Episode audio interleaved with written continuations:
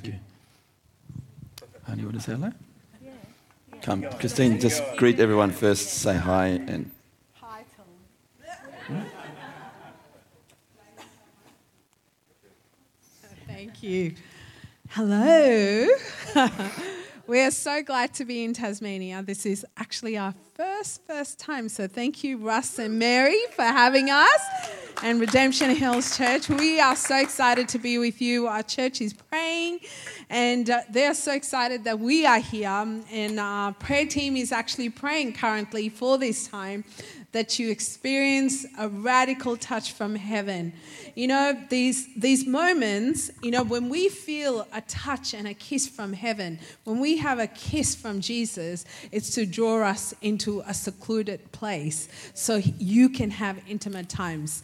These private uh, displays of affection from the Father is to take us to a private place with Him. Amen.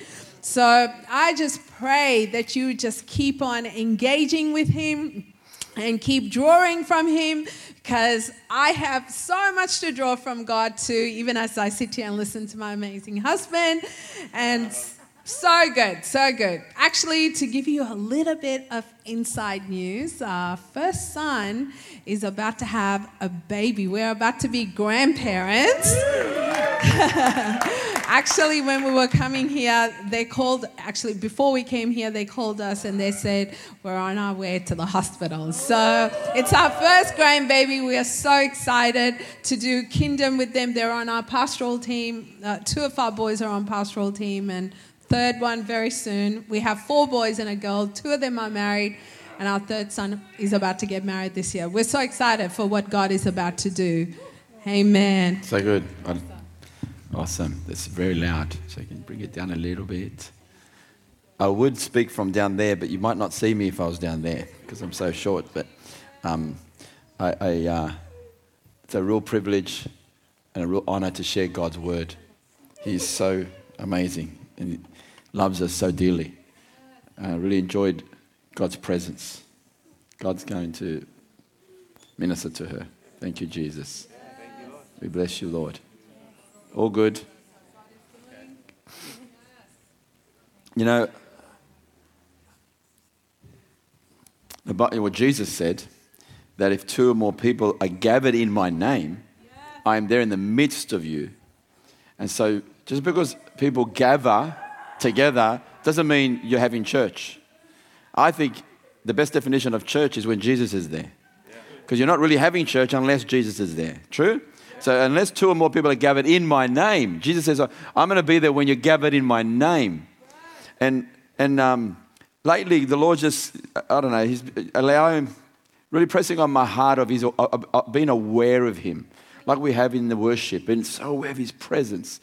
And the Lord said to me one, just recently, He said, Leo, how would you speak about me if I was standing in the room? How would you speak about me? Because any person's job when they speak about Jesus is to point people to Jesus. Is like Paul said that you know he he he wanted to present the bride to Jesus as a pure virgin, and he said, "I'm I'm concerned that as Satan deceived Eve, that you might be led astray from your simple devotion to Jesus. Simple devotion."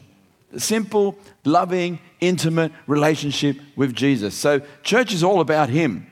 And so, what I want to talk about is something that I feel God is doing globally in a big way. And I'm sure He's already started in this city and in this church. But God, I really believe with all my heart, God is bringing His bride back to Jesus, back to being in love with Him. And the privilege of serving on a team, uh, the NCMI you know, team, NCMI New Covenant Ministry team, is, is made up of Ephesians 4 gifted people apostles, prophets, pastors, evangelists, teachers. I think we started partnering with them about um, literally 26, 27, close to 27 years ago. And so our church was only three years old in the Lord, you know, as a church, and we didn't know what we were doing. we didn't have a clue what we were doing actually, because I got saved at 19, started the church at 22. So I had three years of being a Christian, and the Lord called me to plant a church. so by being, but the Lord in His grace connected us to Dudley and, and the team, and, and it helped us. I can't tell you how much it helped us to give us the blueprint on how to do church. It's because the blueprint is in the Word, the model, the pattern, every word you want to use model, pattern, blueprint, the way. Like God hasn't left us in the dark. You know, he hasn't just he hasn't said just go do church and, and, and find your way. He actually told us exactly how it should be done, and it's in the Word to be seen. And, and so the team, being in partnership with them, has really helped us because of the different gifts. It's God's model. Look, I, I really believe the Bible. Do you believe the Bible? I really, really believe it. And if, if Ephesians 4, verse 11 says that Jesus gave gifts to the church, the apostles, the prophets, the pastors, evangelists, teachers, and it's these gifts being exposed and under their ministry that help equip the saints to do the work of the ministry. We've had it all the other way around a lot of times. We thought the evangelist is supposed to come in and do all the evangelizing. Now, the evangelist's main job is to equip the saints to do the works of service, to do the evangelizing. The pastor's main job is to equip the saints to do the pastoring, to shepherd, to disciple, to love, because we're all priests, you know. And there's been a great shaking worldwide because of the coronavirus and, and the shutdown and the lockdown. I mean, could you imagine? Don't you feel like you're living in a movie, uh, movie plot? I don't know about you, but I felt like that in Sydney, uh, you know, when it first started and everyone got shut down. And I mean, in Australia, the pubs got shut down.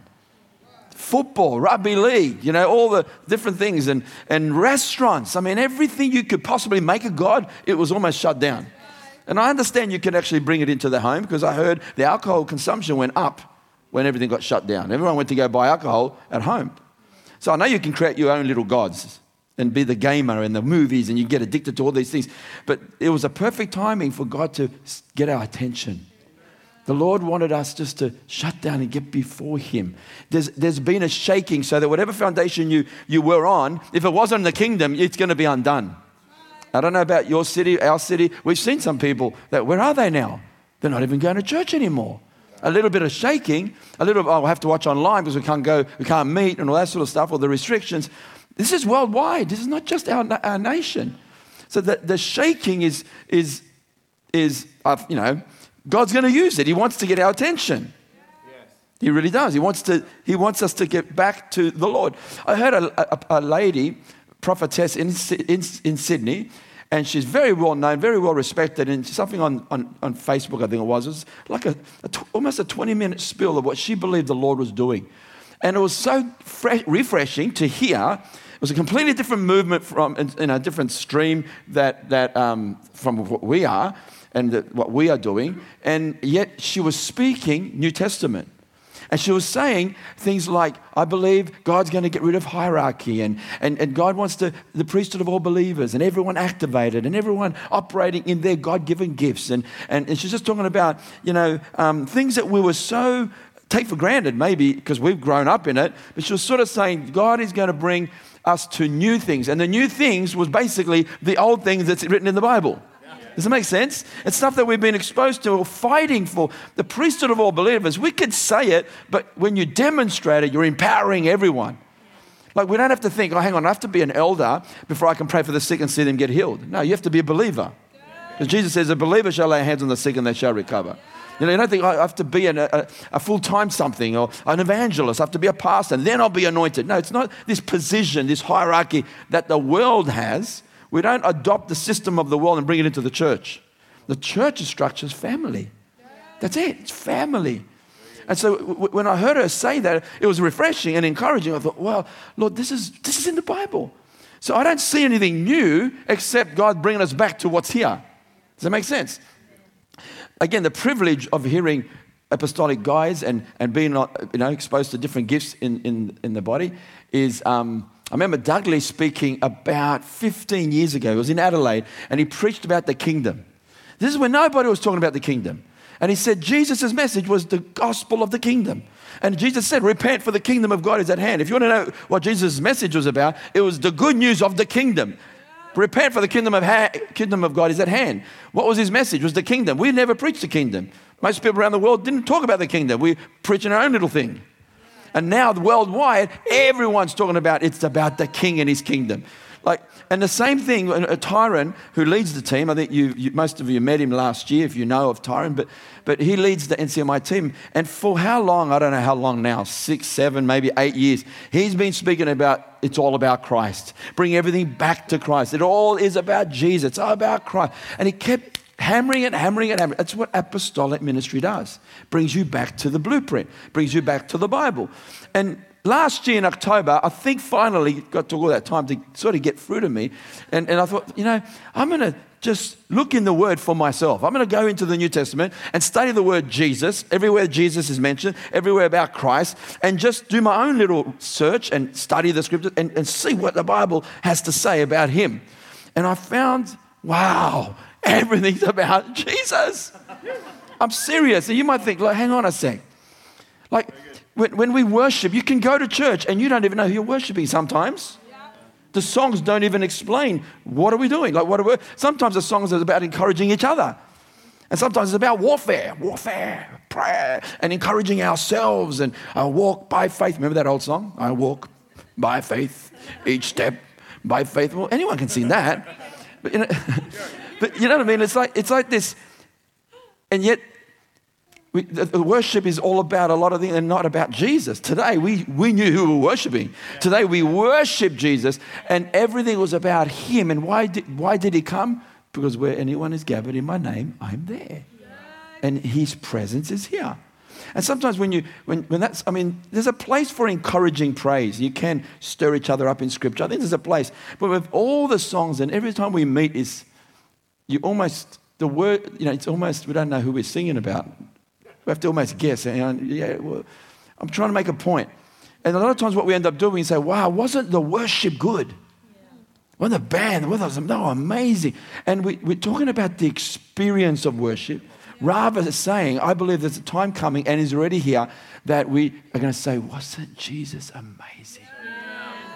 Because it's actually not about the people. The, the, the, it's not a performance. They, they should get almost not seen and not aware that they're there because they're leading us to Him.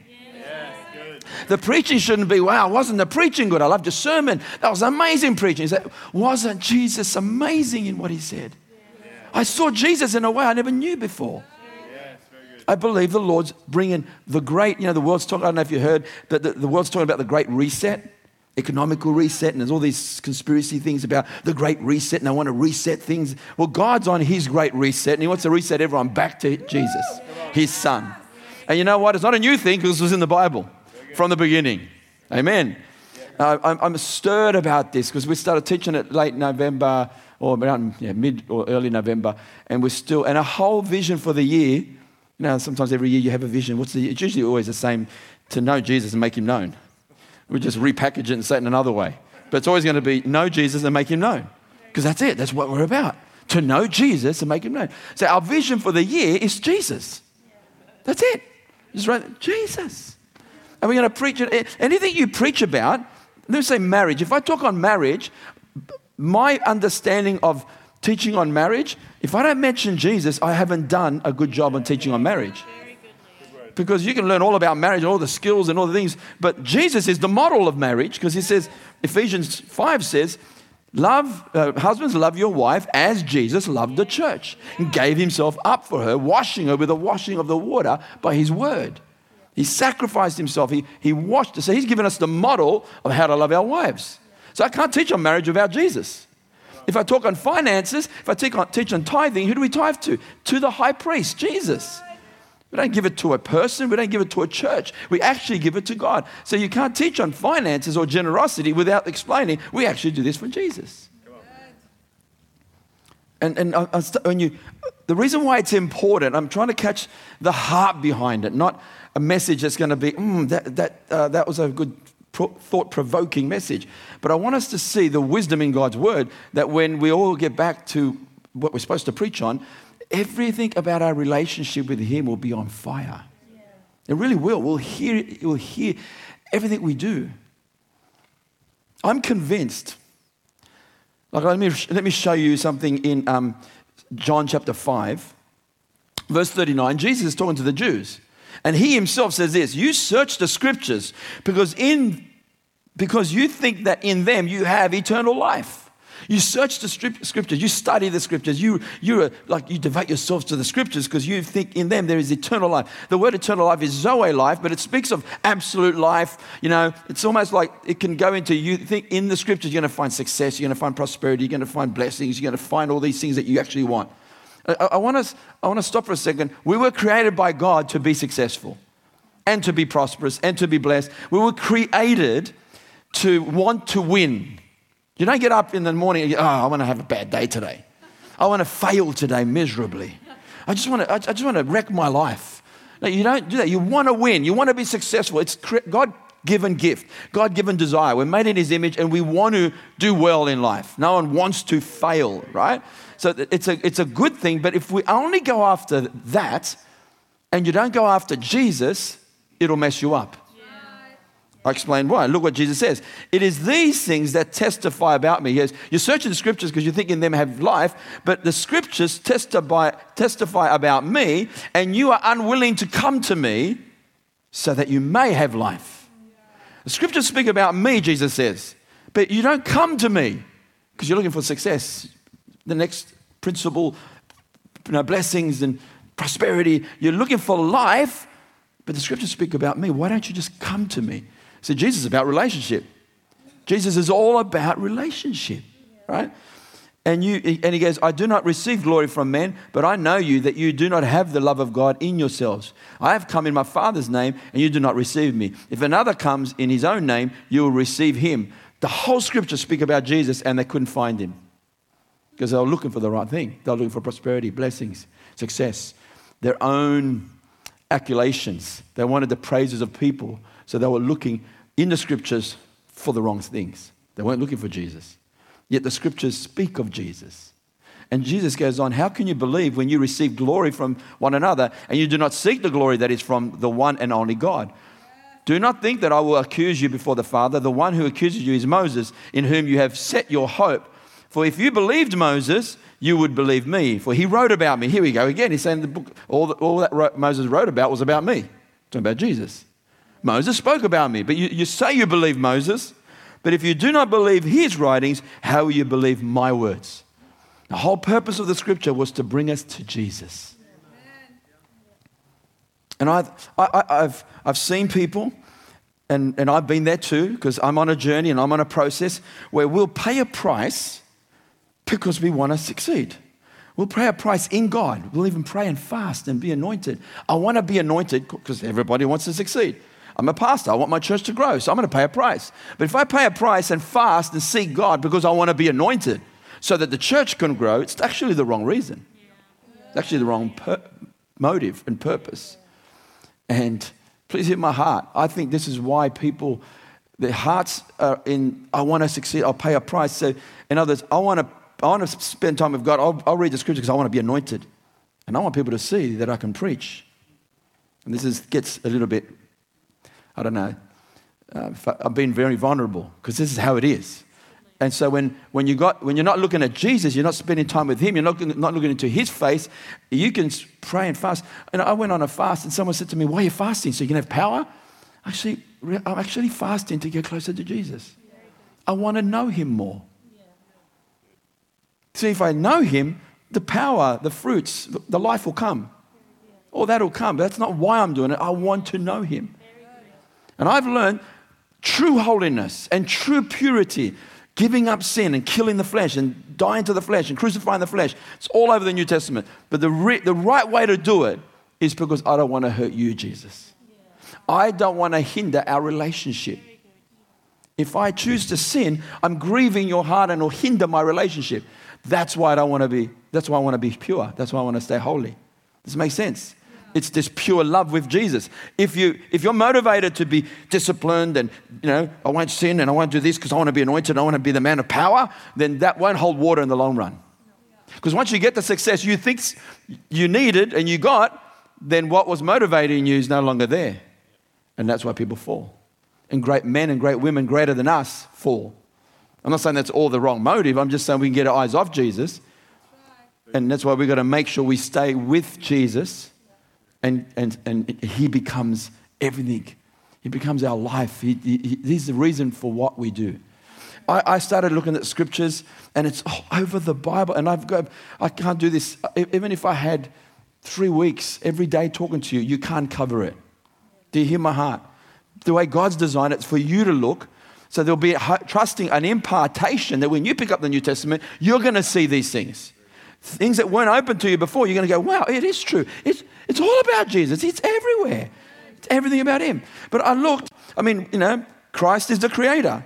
First Colossians, Colossians 1.17, Christ is before all things. Colossians 1.17, Christ is all things, because of Christ, all things exist. That in all things he might have the preeminence. Christ is the fullness. That, that in Christ dwells all of God's fullness. Think about Christ, the Bible says in Colossians that God created the world through Christ. So Christ is the creator.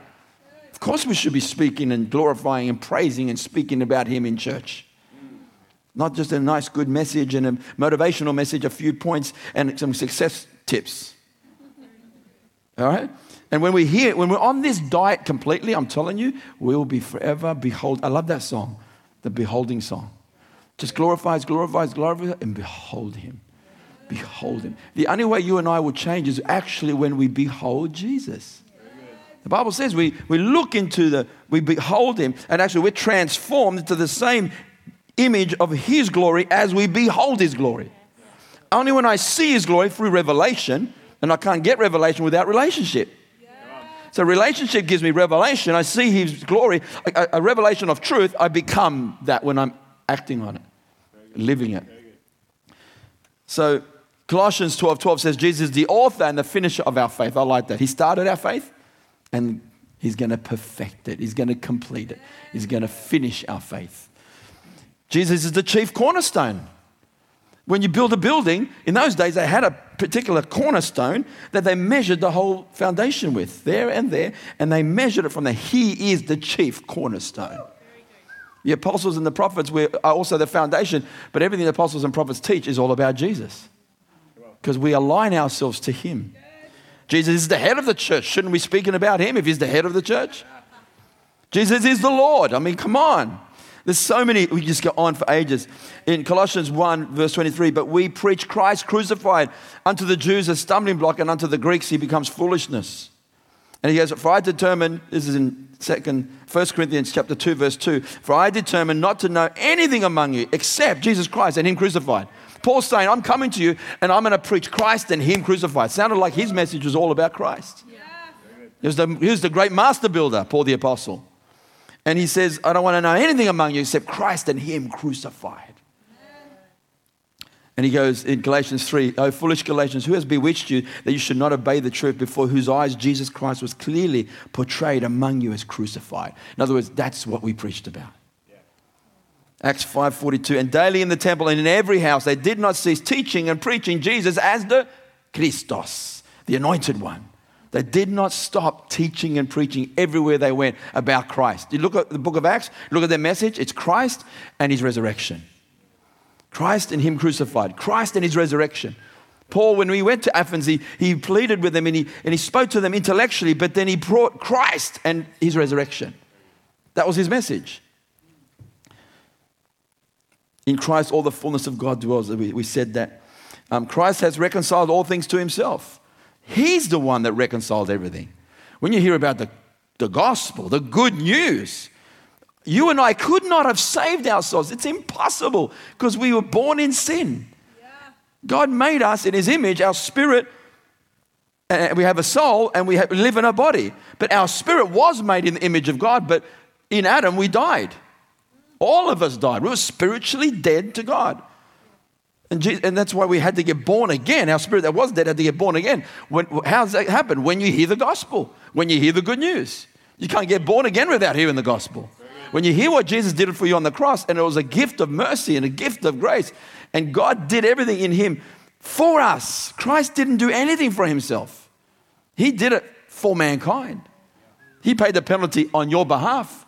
He identified Himself with our sin. He had no sin. But then He him who knew no sin, Jesus, became sin on the cross, that we might become the righteousness of God in him. Jesus never committed sin to become sin, he became sin on the cross. We don't, be, we don't commit righteousness to become righteous. We become righteous by faith. And because we get the exchange, it really actually happens. It's like a transaction in your spirit. I believe your spirit that's dead is resurrected when the word of God is the seed, the heart is the ground. The water is the Holy Spirit, germinates that seed of the word of God and resurrects your dead spirit. And now you're alive to God. Alive. And then we see ourselves, we, see, we have to learn to see ourselves the way God sees us. Now, God is so willing. We're singing, you know, pour out your spirit. I, pour out your spirit, pour out your spirit. God has already poured out his spirit. He actually has. Jesus died on the cross so that he could pour out his spirit. The whole purpose of the gospel was so that God can move his home in you.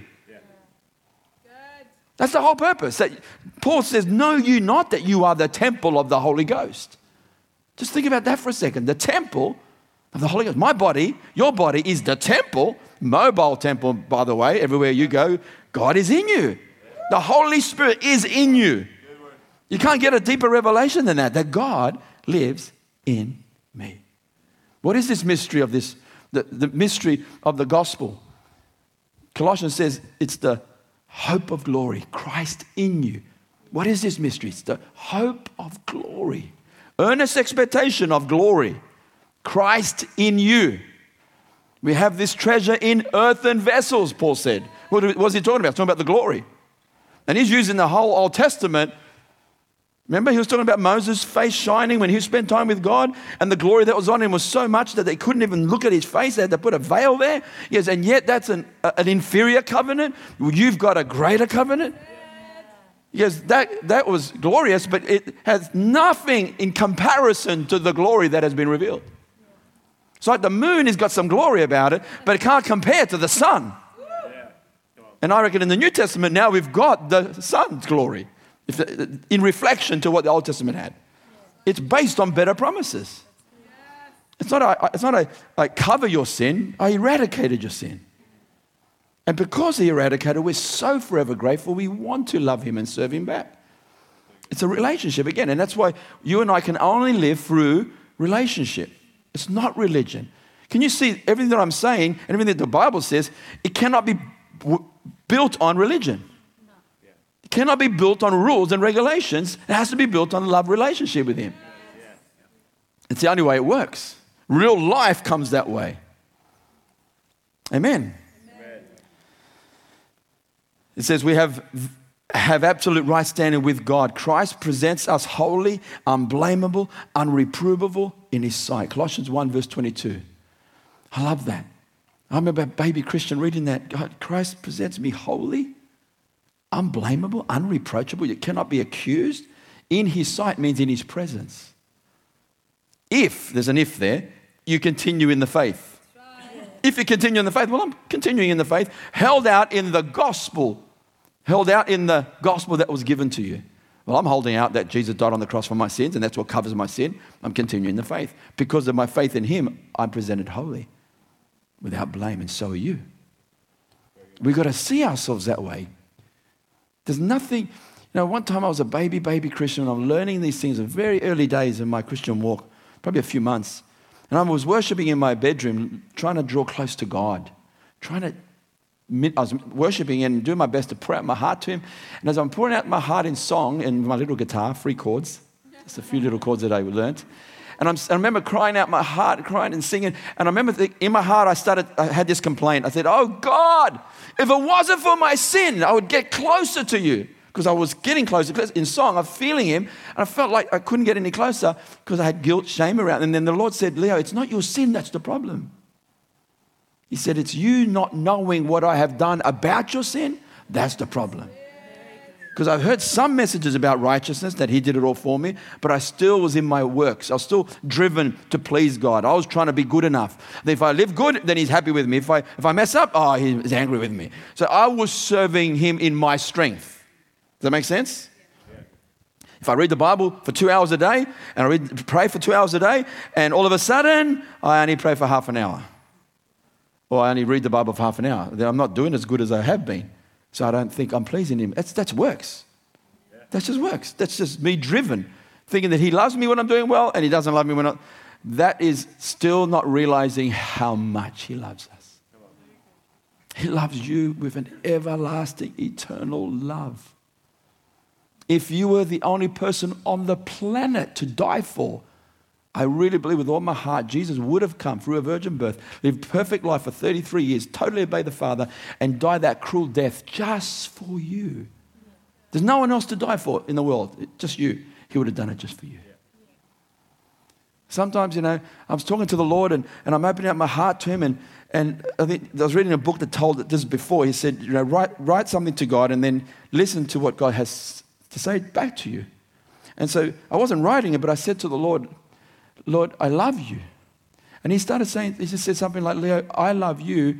And he goes, Leo, if, the, if there was no one else to love, just you, no one else on the planet to love, he goes, I wouldn't love you any more than I already do now.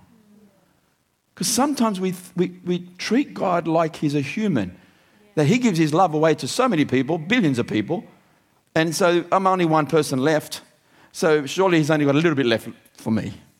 You know what I mean? Because if there's no one else to love, I've got no, I have no one in heaven to love. I have no one on the earth to love. There's no one else to, but you. I would not love you more than I already do now.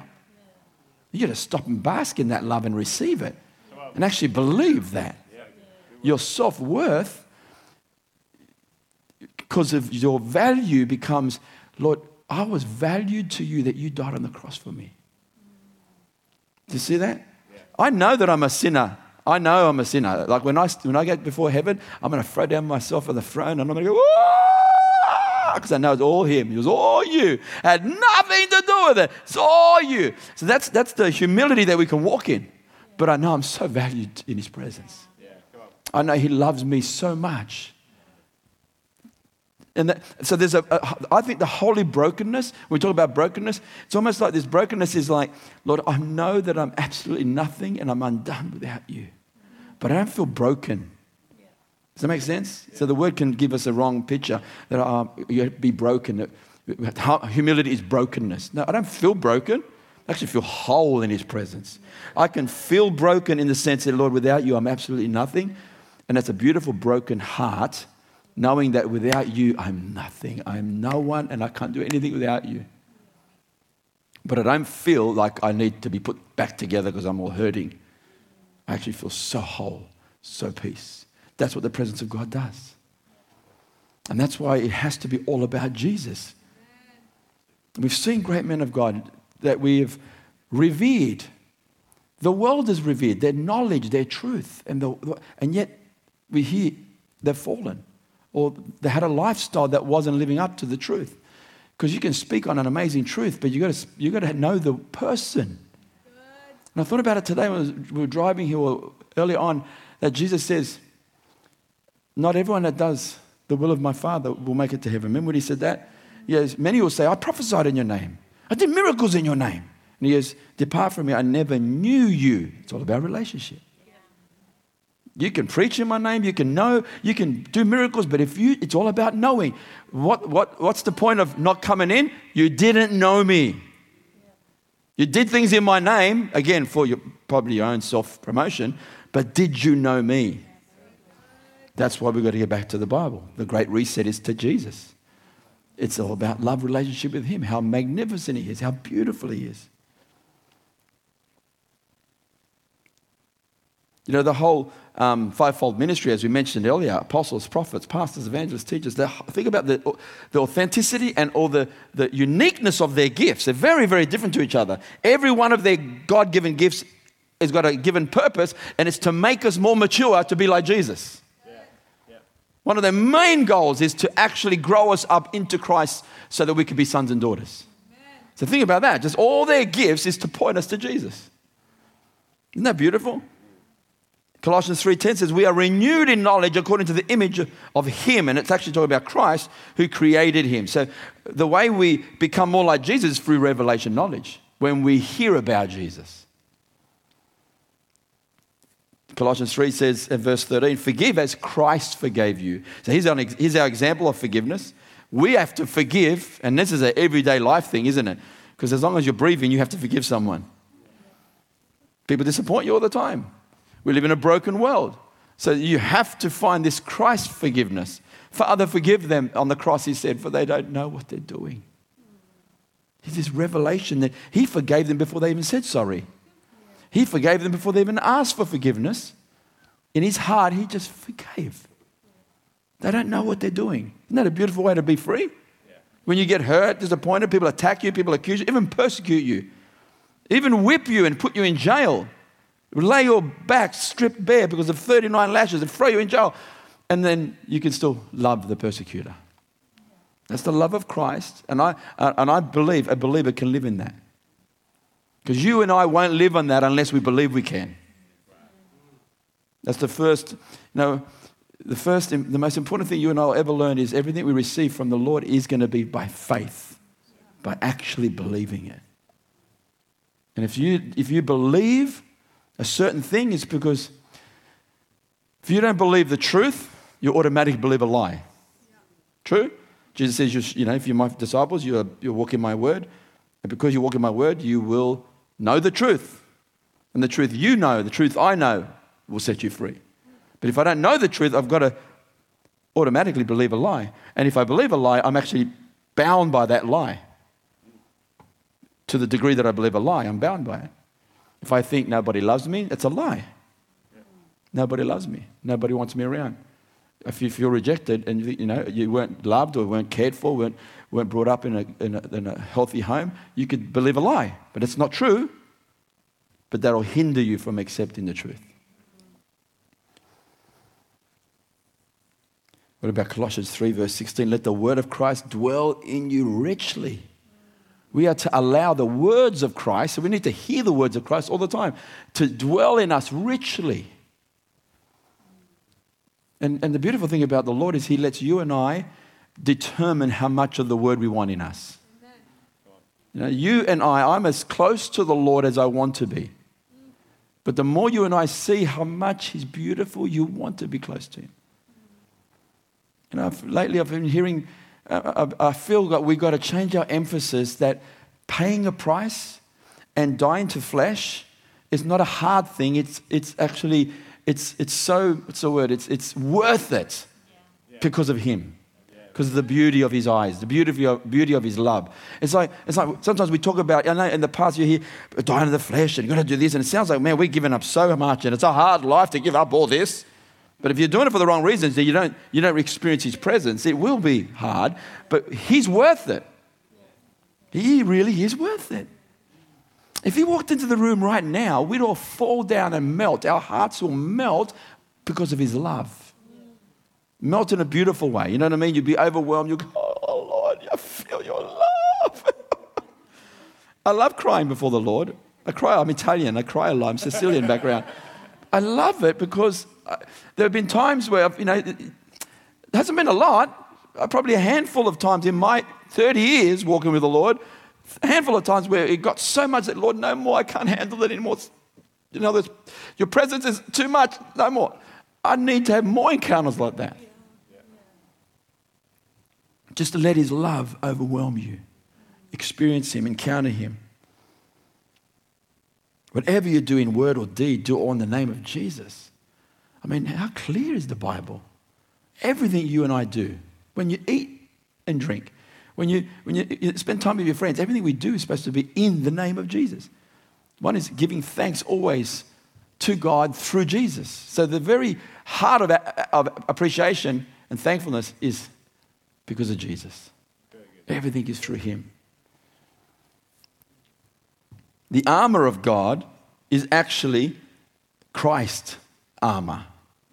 Everything about the armor is actually being clothed with Christ. Breastplate of righteousness cannot be put on you without Christ. Mm-hmm. It's His righteousness. The sword of the Spirit is His word. The helmet of salvation, it's all His salvation. It actually is putting on Christ. So your whole armor that protects you is Christ Himself.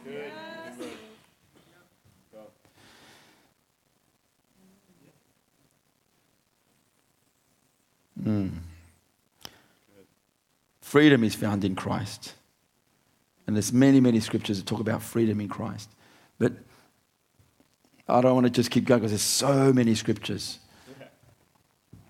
But I, I, wanna, I want us to see that it's, it's like the, the Father's looking at his beautiful bride globally, and he's watching his bride coming back to his son.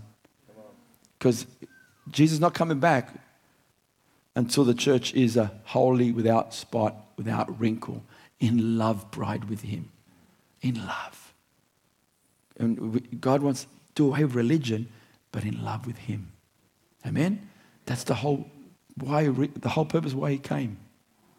And his presence is here. Let him love you right now. Let him heal hurt. If people let you down, it's human beings like you, you and I who doing our best and in the in the lack of life, light and lack of revelation, not knowing any better, we've got to take on, we've got, you know, it's almost like we don't know what to do. How, how's the model of the church? We just got to do something. And, and through that, we get hurt. But it wasn't God. It was never God. And that's a good way of saying, okay, Lord, I receive healing from you because if man let me down, it wasn't you.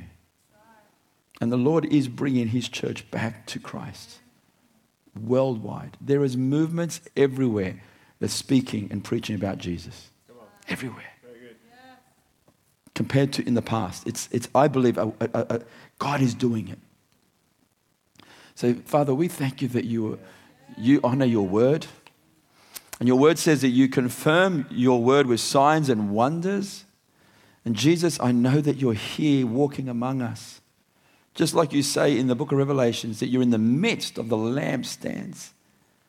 So you are here, and we know angels are here because your word says they are. They're always camped around the righteous. So, Father, we thank you for your angels that are ministering spirits sent forth to them that are heirs of salvation. Lord, we pray that they will minister even now. They'll give us messages, mantles, things from the Father. Whatever the Father wants to give us, we receive. And Jesus, come and do what you want to do. Touch our hearts, set people free set captives free, even wrong mindsets of the church and wrong, the wrong blueprint or, or things that you held onto. God's saying, just let it go. Let it go. Let it be a fresh start where you've reset on Jesus. Yeah, very good. Even if you have to repent, repentance is a beautiful thing to change your thinking. Jesus said, Repent, for the kingdom of God is at hand. God's kingdom is at hand. God's kingdom is available. And there is a king to his kingdom. Jesus is the king, and he's available right now. And the repentance is a beautiful thing because we say, Lord, yes, I don't want to go the way I've been going. I turn around. I change my thinking. I change my perspective. I change my priorities. I give you my heart. I give you my life. You are worth it, Lord. You are worth it, Lord. Thank you, Jesus. Thank you, Jesus. Oh, thank you, Lord. Let your love just touch us and overwhelm us. Bring healing, Lord. Deep healing, Lord Jesus. Thank you, Lord. We are nothing without you, Lord. Thank you, Father. Thank you, Jesus.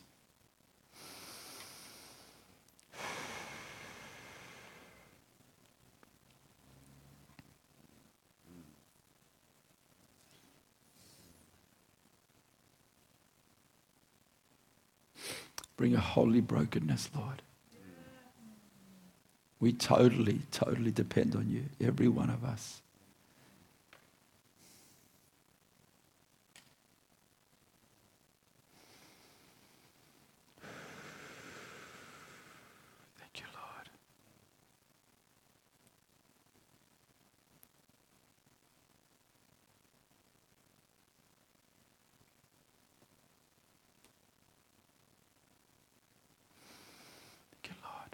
Really don't know what else to do. Sure.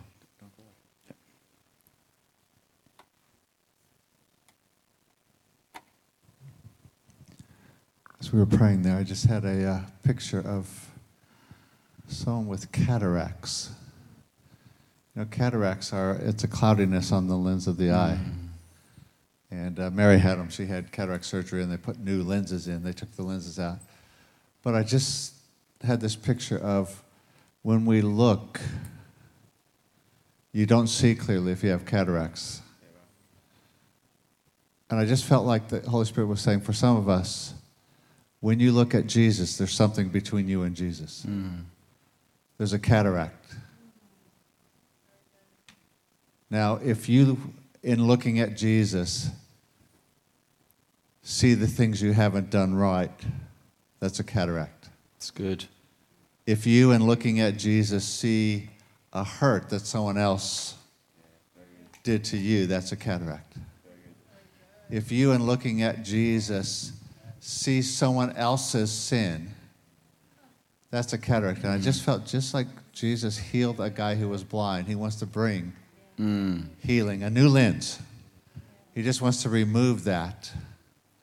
That we're not seeing those things, but we're seeing him. Because what happens with cataracts, when, when Mary actually went to the eye doctor eventually, her vision was getting worse. She felt she could still work through it. It got worse to the point where when she went to the optometrist, and you know they have the eye chart, the big E, she couldn't see that. They said, You're blind. Wow. Now they removed that lens and gave her another one. And so there's something of an exchange. And as Leo was just sharing that, just something of the Holy Spirit. And so if there is that, we just allow the Holy Spirit right now that He's going to just do a surgery, remove it. Yes, Lord. Holy Spirit, come. Thank you for your presence. Yes, Jesus. removing those things, those cataracts. We want to see you. We want to see you. We want to see you.